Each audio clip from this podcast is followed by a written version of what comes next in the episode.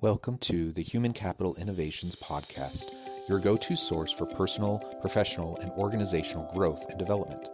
We hope you tune in often for all things people management, organizational development and change, organizational leadership, and social impact related. Maximize your personal and organizational potential with Human Capital Innovations Podcast.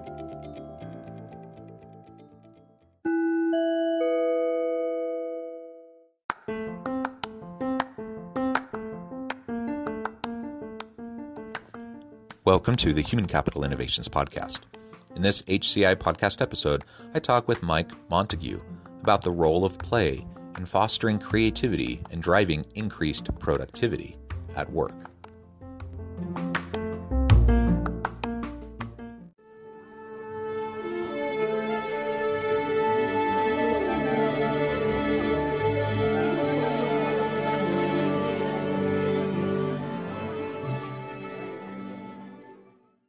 Mike Montague, welcome to the Human Capital Innovations Podcast. Hey, great to be here. Yeah, it's great to be with you today. You're joining us from the Kansas City area, which is actually where I'm from. I'm here south of Salt Lake City in Orem, Utah. And today we're going to be talking about the role of play in fostering creativity and driving increased productivity at work. And of course, Mike brings with him a whole range of experiences and both professional and personal life, as well as all of the great things that he's accomplished in his career to add to this conversation today. As we get started, I wanted to share Mike's bio with everybody. Mike Montague is dedicated to empowering lifelong learners with opportunities they didn't know they had. He teaches driven professionals on how to improve their business development, virtual events, internet marketing, social selling, and communication skills. He is available as a speaker for keynotes, virtual event MCs, guest blogging, podcast interviews, corporate training, and much more. And Mike, is there anything else you would like listeners to know about your professional background before we launch on into the conversation? Well, I would say one is I am a quite a prolific podcaster. So I have a podcast, How to Succeed, which is for sales and leadership principles. It's been going for like 6 years, has like 500 episodes, 2 million downloads, a whole lot of fun. The other one is Playful Humans, and that's where I interview people that play for a living. And that's just my personal passion project, my COVID baby, where I interview people like jugglers from America's Got Talent, Justin Guarini from American Idol, or DC from Tag Team, and whoop, there it is, all the way to like the founder of Comedy Central and all kinds of cool interviews there. If you just want an excuse to have more fun and an interesting interview podcast, that's one there too. Awesome. I have been podcasting for a long time too, and I can appreciate the amount of time and effort and work that goes into having a long running podcast like your own. So congratulations on that. And for anyone listening to the podcast feed and not watching the video, you can note that Mike has on his microphone a really nice little sign that says Playful Humans, which I think just illustrates very well his approach and what we'll be exploring together today. So thanks again for joining me, and it's a pleasure to have you. Now, as we launch on into the conversation, perhaps we can frame this up a little bit and talk about play at work and what you mean by play at work. Well, that is a big question. Let me start with the top four things that I think benefit teams and productivity when it comes to play that people don't think about is number one, connection. It's creating a fun environment with your team.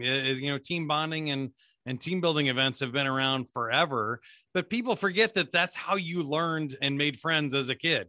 You went and played with people. Your best friends are the ones that you played with every single day. And so if you want better teams and better communication, you got to learn how to play, because that's where we learn, what buttons people get pushed and where their boundaries are and what they think is, funny and entertaining. We learn to overcome challenges and stuff. So a lot of good stuff there. The second thing for me is creativity.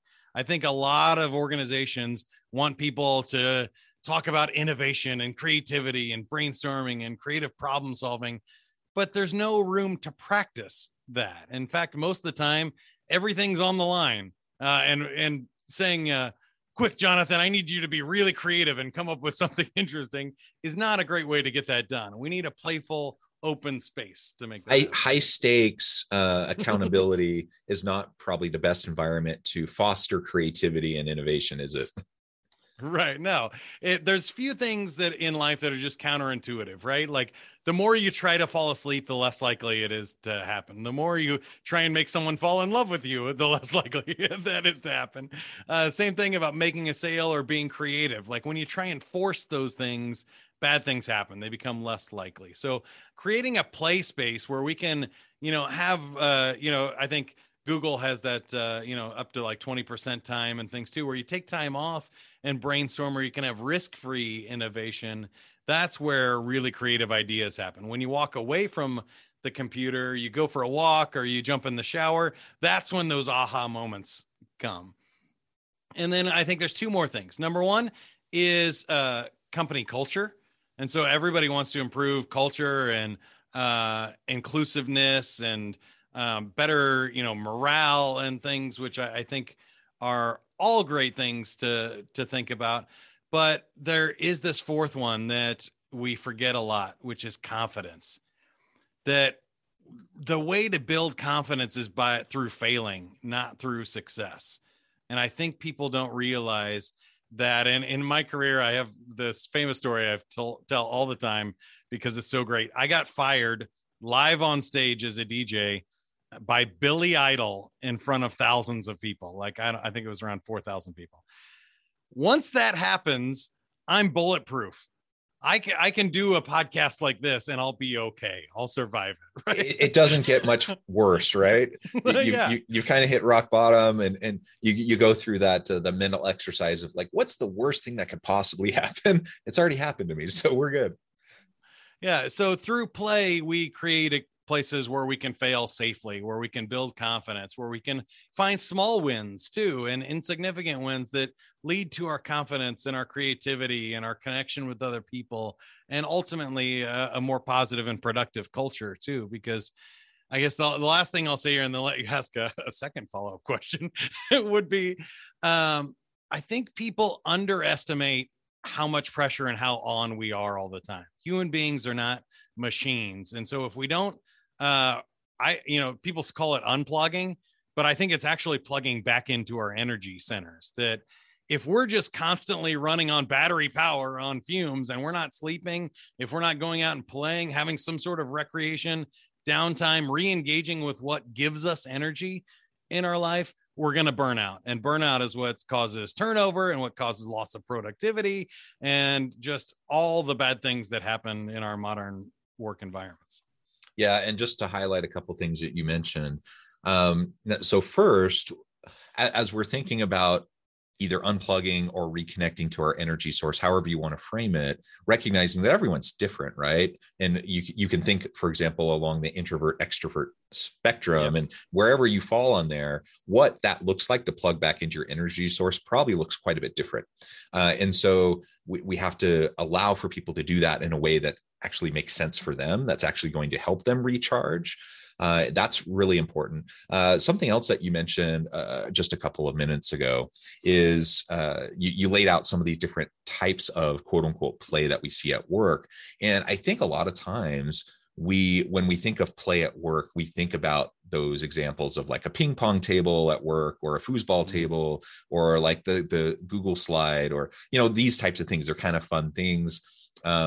And it can mean that, but that is a really narrow, limited view of looking at play at work, right? Maybe can you speak to that a little bit more? Yeah, I think you set me up for a great plug. If you go to playfulhumans.com/quiz, there is an online like BuzzFeed style quiz where you can find out one of 10 different playful personality styles. So you're right. Some people enjoy creating and painting and making music. Other people enjoy physical activity and jumping and playing and running. And other people love social activities and interacting with other human beings. Some people like puzzles and challenges and intellectual pursuits and discussions. And so, everybody's different. There's lots of different ways to play and re-engage with what gives you energy. But you're hit on a bigger point with companies about these ping pong tables and arcade rooms and other things is most of the time they're not used. You know, the basketball courts, you don't have permission or set times to do that. I think it's really hard for somebody to say, hey, I'm going to leave this meeting and go play ping pong because I need to recharge, right? That just doesn't happen. So what we need to do is think about either time blocking something. Some of the most cutting edge organizations are saying, you know what, from 10 to 11, we want everybody off of Slack, shut off your phones, do not answer it, do not schedule meetings, like go and recharge and think and create time and space for that. Other, most organizations are setting maybe a team happy hour or a team break and getaway on a regular basis so that we can just disconnect and create places for better connections between the human beings on our team. I found, especially in the remote work environment, that there tends to be this schedule of like meeting to meeting to meeting, and you're leaving one and going straight to the other. And there's no connection and camaraderie even before the meetings anymore, because it used to be, you know, we were waiting for everybody to come into the room. So you'd at least chat for 5-10 minutes, you know, in the hallway or getting coffee or waiting for people to come into the meetings. But now everybody's clicking on right at the top of the hour when that calendar alert went off, and there's no play anymore. There's no connection time and time to just bond or relax. Like there's no off switch. And so creating specific times for those is extremely important. And it's even not just about giving the opportunity, but almost requiring it these days. Companies that are requiring vacations, requiring playtime, requiring people to shut off their notifications after 5 o'clock are the only way to get people the actual space, because otherwise the culture tells you to always be on and to always be checking your email until you go to sleep and then first thing when you wake up. Yeah, inevitably that's what happens, right? And employees will follow what they see their leaders doing. And so you might say the right things and you might put in place, you know, some of these different opportunities for play, but then you're constantly getting pinged on Slack or on your email.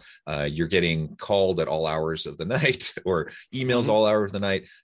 You don't see your boss taking their vacation days, so you don't feel like you can take your vacation days. Like, right, all of this comes back to just creating a true culture where this can happen. And that starts with the example of leaders, because your people are going to follow your example, whether that means you're on all the time and you're just like you're the one, the first one in, the last one out at night, the one that's always responding to your emails.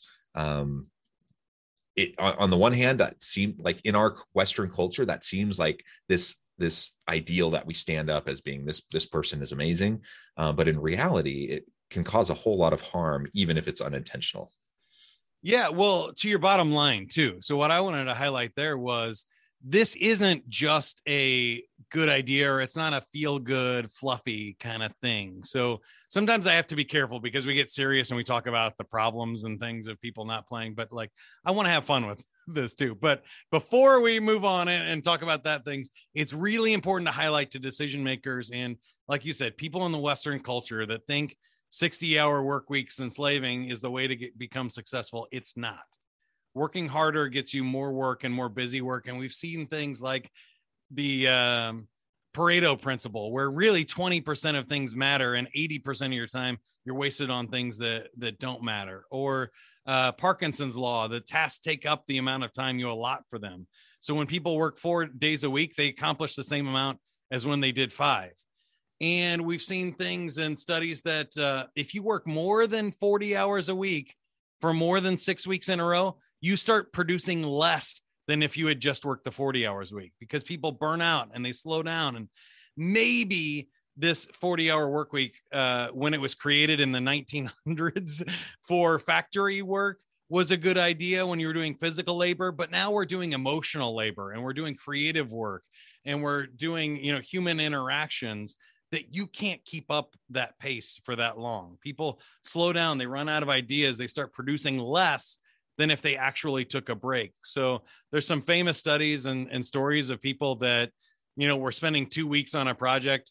They took 2 hours off to go to a party because it was a family's birthday party, and they got the innovation, that breakthrough that they needed, and they solved the problem in one day that they had been working on for weeks or months ahead of time. So that's what we realize that.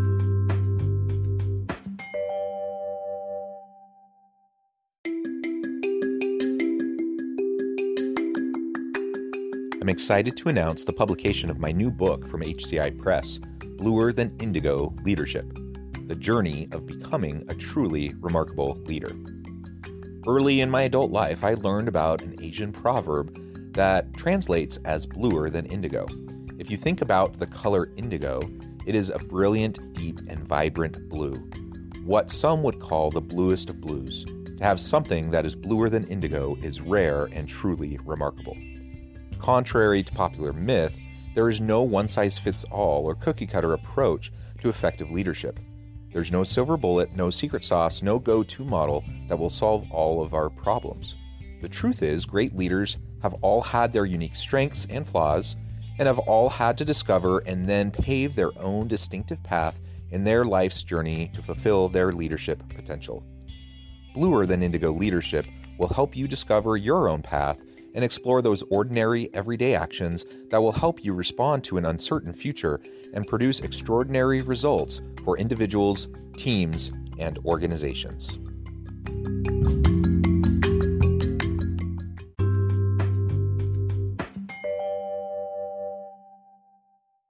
Yeah, we don't realize that. And I've experienced that. I mean, it's kind of the plot point in a lot of shows or movies where all of a sudden you have the spark of inspiration, this innovation that happens. And so maybe because, that's a common theme in media and in different types of entertainment that we think, oh, that's not real. But it is. That's actually how it usually happens. There's a lot of nobody gets there by grinding, right? Nobody gets there. Like, you don't see them in the office for the 80th hour on no sleep and all caffeine, and that's when they have their breakthrough. That never happens. No, it doesn't. And there's so much research on this. You highlighted a few of those key points, but yeah, Harvard came out with a landmark study, maybe a year and a half, 2 years ago. Everything's fuzzy with COVID time, but you have to add a year. Yeah. So who knows exactly, but they came out with a great study that really promoted the 6-hour workday instead of the 8-hour workday. And since then there've been additional studies that have looked at, really in turn, for knowledge workers, we're not talking about, retail or working in a factory or, those types of blue collar jobs. But for knowledge workers where you have to be creative and you have to innovate on a regular basis. You have to pivot, be agile, and be strategic. Doing that kind of work, you really you're lucky if you can get 2 to 3 hours a day in that kind of intense thinking kind of mode. Now you can do other types of more rote work and go to some meetings and do those sorts of things. But the reality is, most of the productivity is going to happen in that 2 to 3 hours if you're lucky. And how often do we have this culture where you just have to grind and grind and grind, and you put more and more time in at the office? You're spending 10, 12, 14-hour days. It just doesn't work. And so this comes back to what you've mentioned a couple times now, and that is burnout. The negative impacts of burnout psychologically, emotionally, and in terms of your physical health is huge. Of course, all that then transfers into difficult team dynamics because interpersonal things start to get frazzled when you're burning out.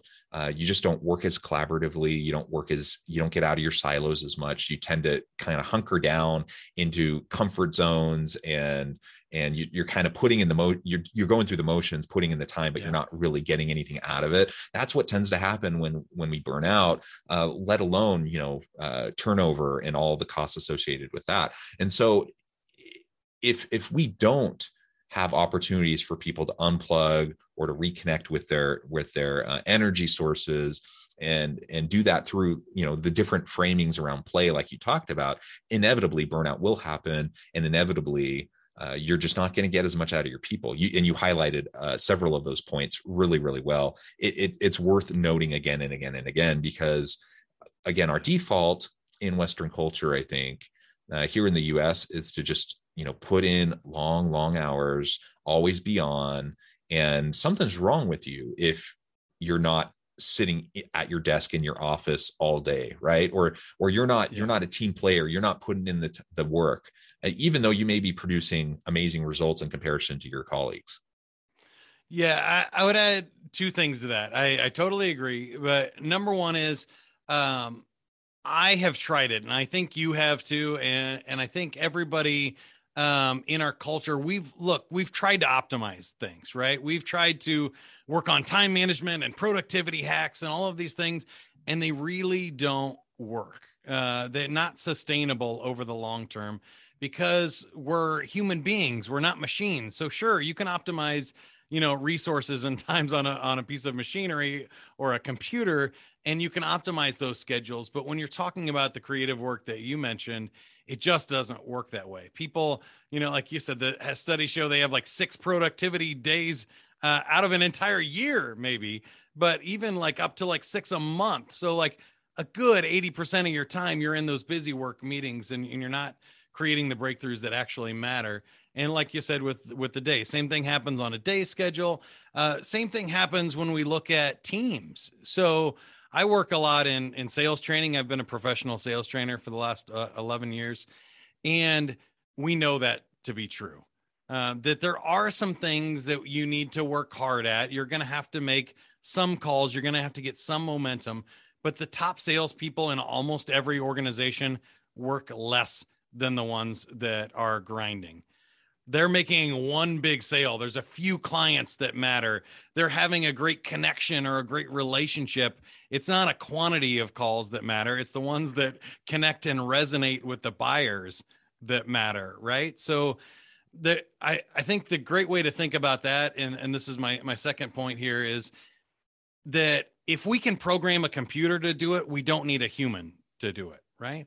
So if we could create a script that was the perfect sales call, we would have that script run and we'd have a robot do it. But we don't need that. What we need humans for now in 2021 is for connection. It's for creativity. It's for problem solving and understanding in a way that computers can't do.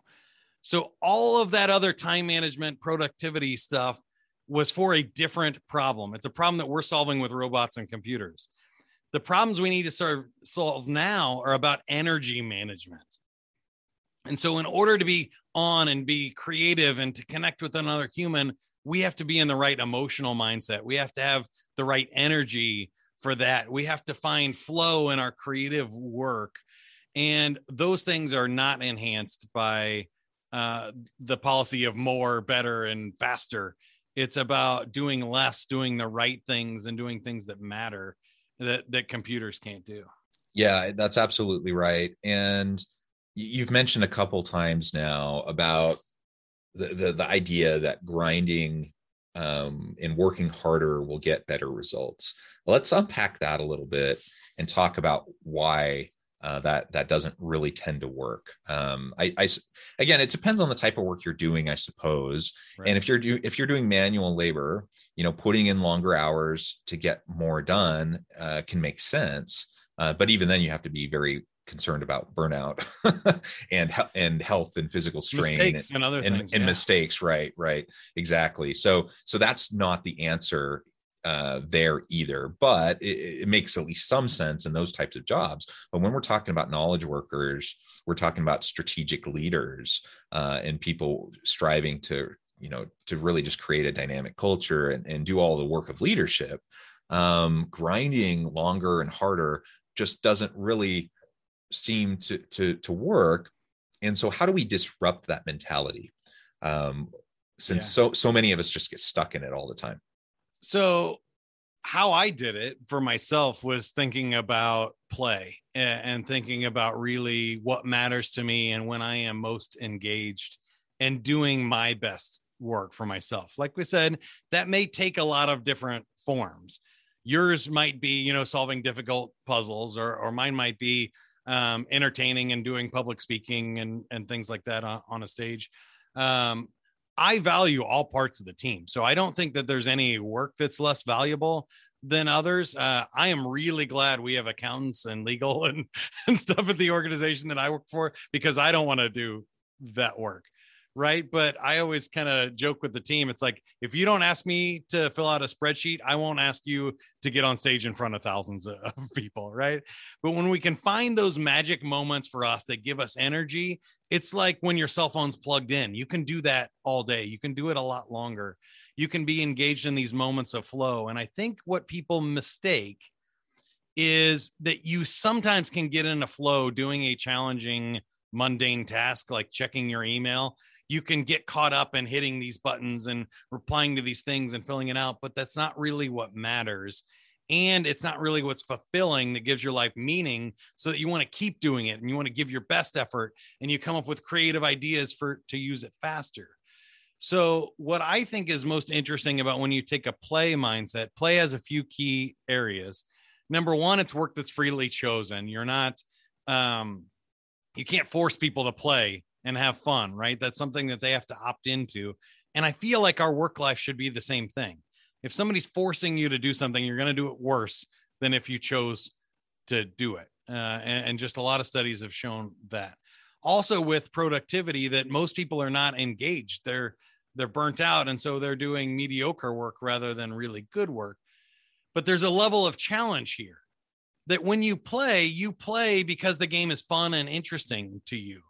So if you are going to lose, if the work is too challenging and it's over your head, you give up and you stop playing the game.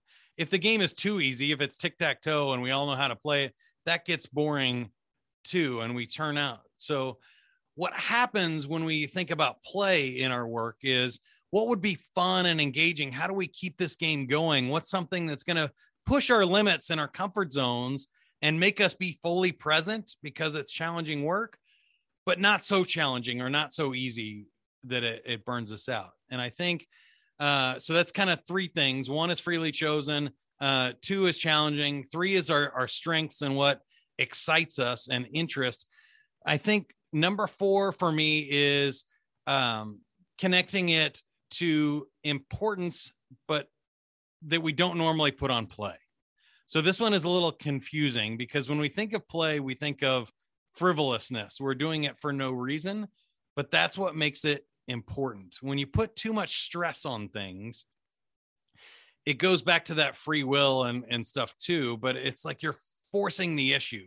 When we go towards grinding, we're putting too much pressure and stress, and our human systems just don't handle long-term stress well. We're built for short-term stress, but then you have to relax. You have to find recreation. You have to get sleep and recover.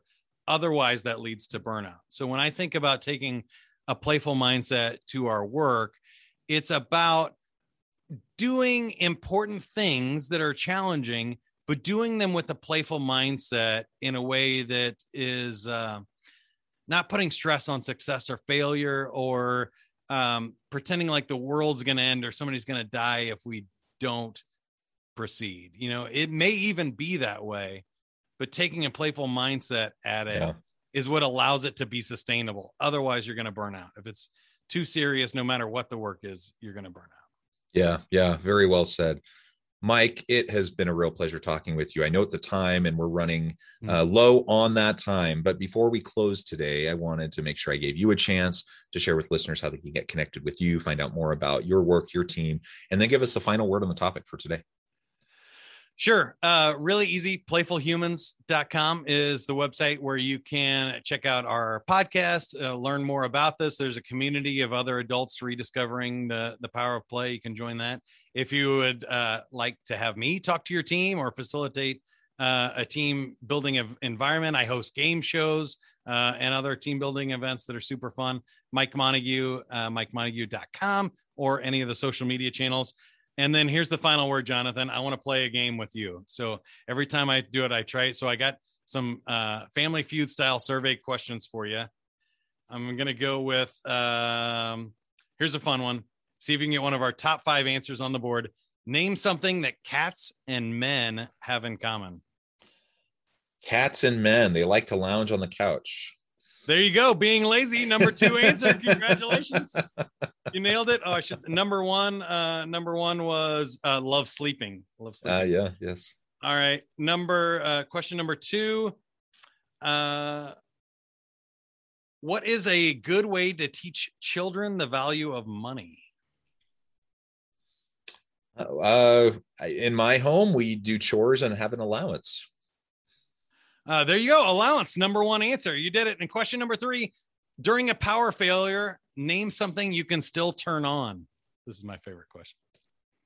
I would say my cell phone, first and foremost, and using the flashlight on my cell phone. Phone is on there. Flashlight was the number one answer. Yeah. Radio, water faucet, and spouse also in the top five. So all good answers. Thanks for having me on, Jonathan. Excellent. Thank you so much, Mike. It has been a real pleasure. I encourage listeners to reach out, to get connected, find out more about what Mike and his team can do for you. And as always, I hope everyone can stay healthy and safe, that you can find meaning and purpose at work each and every day. And I hope you all have a great week.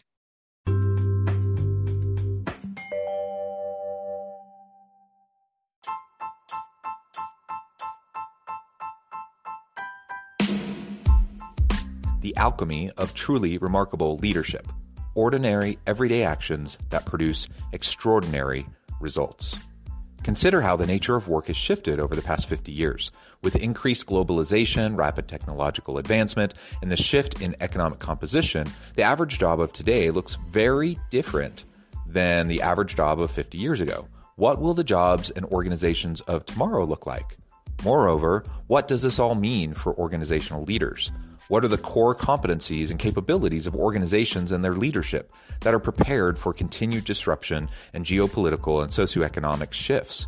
Regardless of what the future holds, increasingly, leaders need to be socially minded, data-driven, decisive, champions of talent, and disruptors of the traditional notions of leadership, teams, organizations, and work.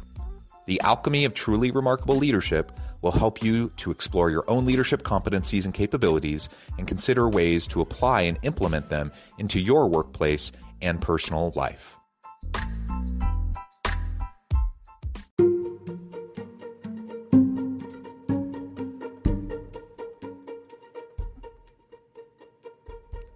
Check out Human Capital Innovations magazine, Human Capital Leadership. Human Capital Leadership is a free, interactive e-magazine with the mission to help individuals, leaders, and organizations find innovative approaches to maximize their human capital potential. We publish issues quarterly in August, November, February, and May. Take a look at the latest issue and let us know what you think.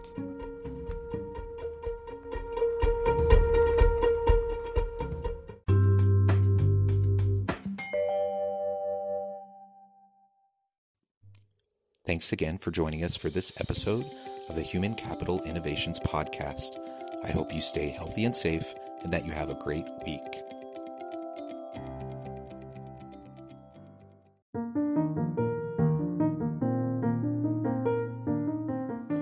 Check out our new weekly LinkedIn newsletter, Alchemizing Human Capital, exploring industry trends via original research and interviews with executives and thought leaders from across the globe. We look forward to having you join us.